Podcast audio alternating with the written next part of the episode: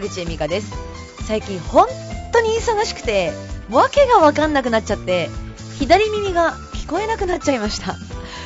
今日はここ最近の私のお話をしていきたいと思います。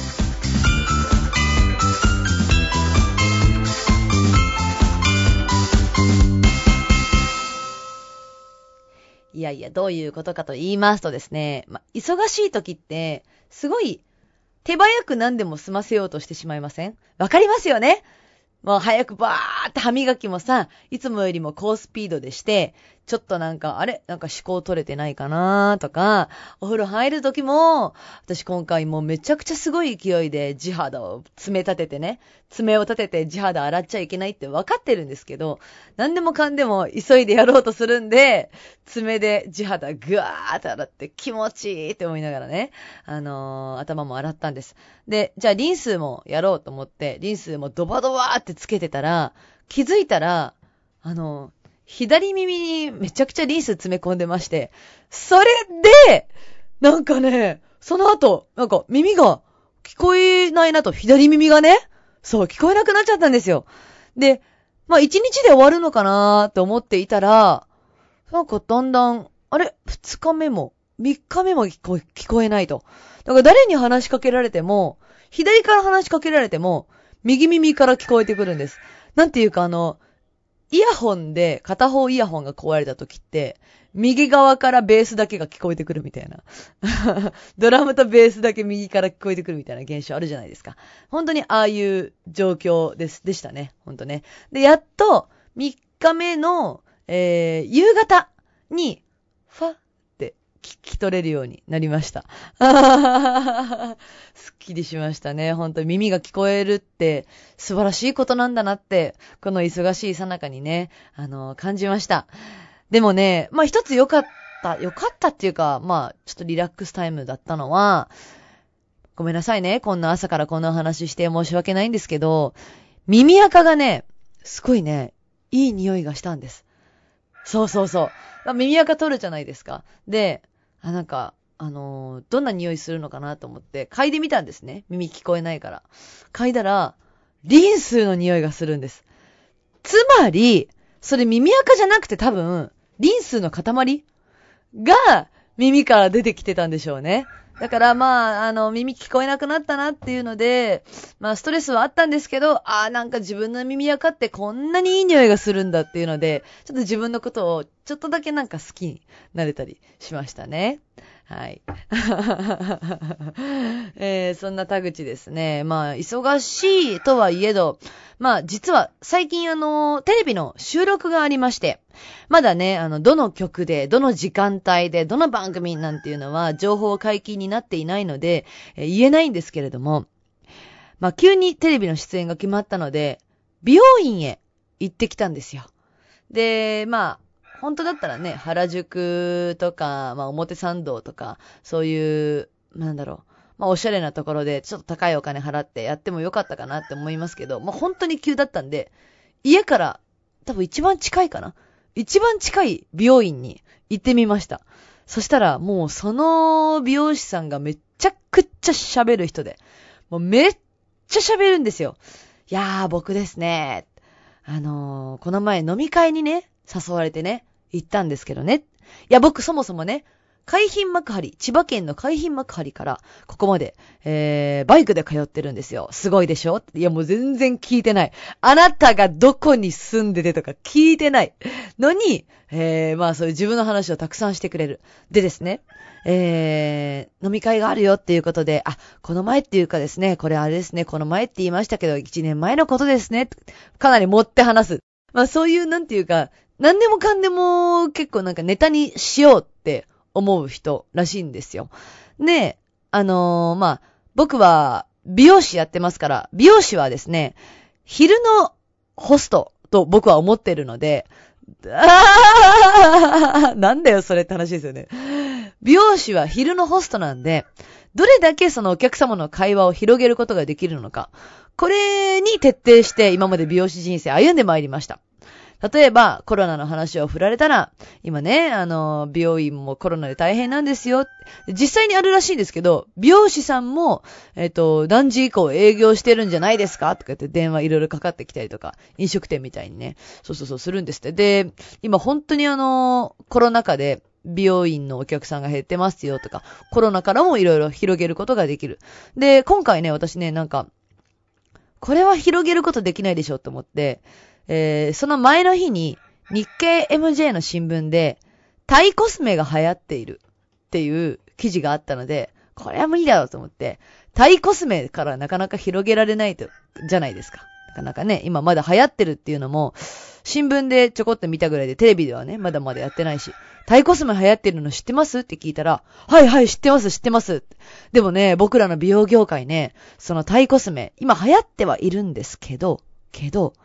実際あれって、あの、今、落ちにくいっていうことでね、そのマスクを外しても落ちにくいっていうことで、まあ流行してるじゃないですか。だけど、最後しっかり本当に、普通のメイクよりも、めちゃくちゃしっかりメイク落としをして、落とさないと、肌荒れがひどくなっていくそうなんですよ。お客さん気をつけてくださいね。うわ、広げてきた。タイコスメ知ってたんや。とか。じゃあ、例えば私が、えー、主食、パンとかご飯じゃなくて、コンクリートを食べてますって言ったらどうしますかって言ったら、それは広げられないでしょって言ったら、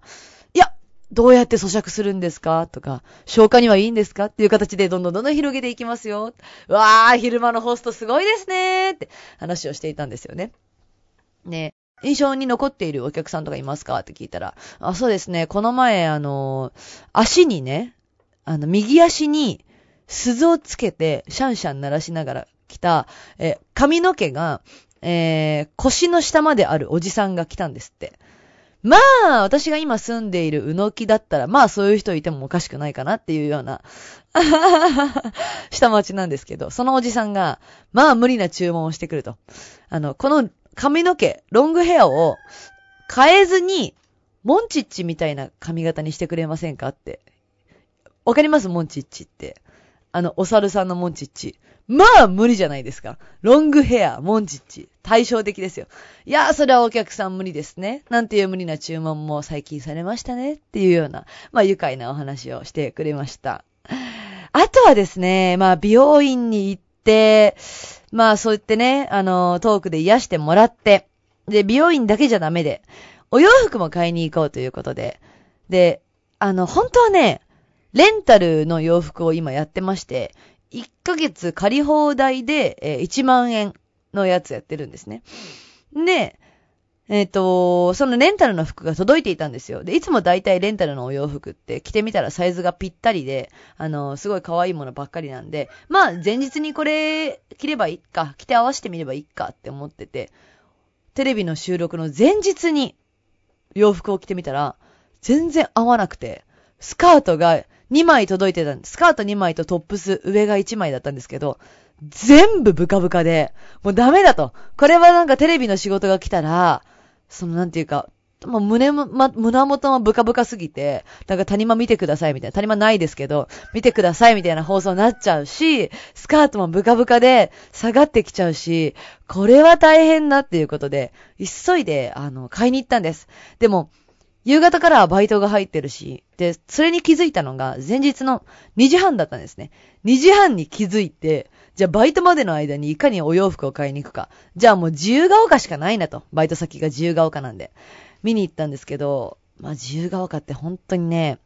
若者向けの店がないんですよ。で、本当にない。あのー、ちょっとマダム、40代とか50代とか、が着るような、しかも高級なお洋服屋さんがたくさんあって、で、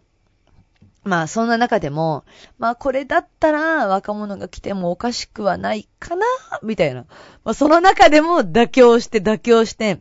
えー、ちょっと若者っぽい服屋さんで服を買うんですけど、まあ高くてね、上下で1万円、1万円、えー、合計2万円、ネックレスで、えー、合計5000円ぐらい使って、計、えー、あとね、カラーコンタクト、カラコンもやっぱテレビだったらつけるんで、カラコンもつけて、えー、全部で3万円ぐらいかな買い物しちゃって、もうレンタルの洋服をやってる意味は何だったんだと。本当にショックで、買いに行ってたんですよ。で、全部買って、あ、お金使っちゃったなーって思ってたら、あの、なんかね、私の足元に、ひらひらひらーって、自由が丘の緑道っていうね、あの、場所があるんですけど、緑道で、あの、一万円札が、私の足元に舞い降りてきたの。本当にびっくりしません ?3 万円使ったなと思って、ああ、あって思ってたら、1万円札が、本当にその日風が強くて、ブワーって風を待って私の足元に舞い降りてきて、急いで拾ったんですよ。あ、やばいと思って。なんかお金を見たらやっぱり人間ってすぐ拾っちゃうんですね。すぐに拾って、3秒考えた。使いたい。私猫ばばしたい。だって3万使ったんだもの。私レンタルの服で1万払ってんのに、プラス3万使ったもん。私、これもらってもいいよねなわけないよな。神様は見てる気がするんだよな。なんか、神様がいるとしたら、神様。いないとしたら、なんか死んだおじいちゃんとかに、なんか試されてるような気がして、お前これ拾うのかどうなのか？みたいなね。それぐらい、なんか足元に落ちてきたんで、で、あのバイトまでそんなに時間なかったんですけども、これ交番に届けようっていうことで、交番に届けに行きました。そしたらそこでまたね、あのあれなんですよ。二択に迫られるんですよ。どうする？えっと、これ、持ち主が現れなかった場合、お客様に一部の金額を返金する。そういう、まあ、あの、法律があるんですけれども、あなたはどうしますか？欲しいよ、そりゃ。1000円でも2000円でも3000円でも欲しいです。でもここはちょっと、結構ね、交番の人たちがイケメンの男性ばかりだったんですよ。イケメンの前でいい顔したいと思いまして、いやいらないです言っちゃいました。3000円でも4000円でも欲しかったんですけど、いらないですって言って、で、あ、かしこまりました。もしこれ、落とし主が現れた場合、お客様のお名前や連絡先、教えることもできますし、教えないこともできます。どうしますか？これもし教えるって言ったら持ち主が現、まあ現れないと思いますけど、現れた場合に、あ、なんかお菓子くれたりとか、なんかお金くれたりするかなとかめちゃくちゃ考えたんですけど、これもやっぱ若い男の人たちすごいこっち見てて、お前どうするんだお前どうするんだみたいな。ああジャッジを下されていたので、教えませんって言って、そこに丸をして。ありがとうございました。ご協力ありがとうございます。割となんか時間はそんなかからずにね、多分ね、財布とかだったら結構質問されると思うんですけど、はい、そんな時間はかからずに、交番を後にしました。いやーでもね、そこからもなんか、あー、あれで使っとけばなーとかいろいろ思いながら、はい、忙しいさなかですね、えー、まあそんな試されることもあったよ、なんてお話をしてまいりました。どうでしょうかね？皆さんもなんか新年度始まって忙しくないですか？大丈夫ですかね？あの、体調に気をつけてね、お互い頑張っていきましょう。最近コロナのね、人数も増えてるみたいなんでね。ということで、えー、さあ、ここでですね、ちょっと今聞いてもらっているあなたにお知らせがあります。えっと、月曜日だけ、これね、ポッドキャストの配信をしますよって言ってたんですけど、まあ、さっきあの、スタッフさんと話していて、まあ、やっぱり週に2回の方がいいかと。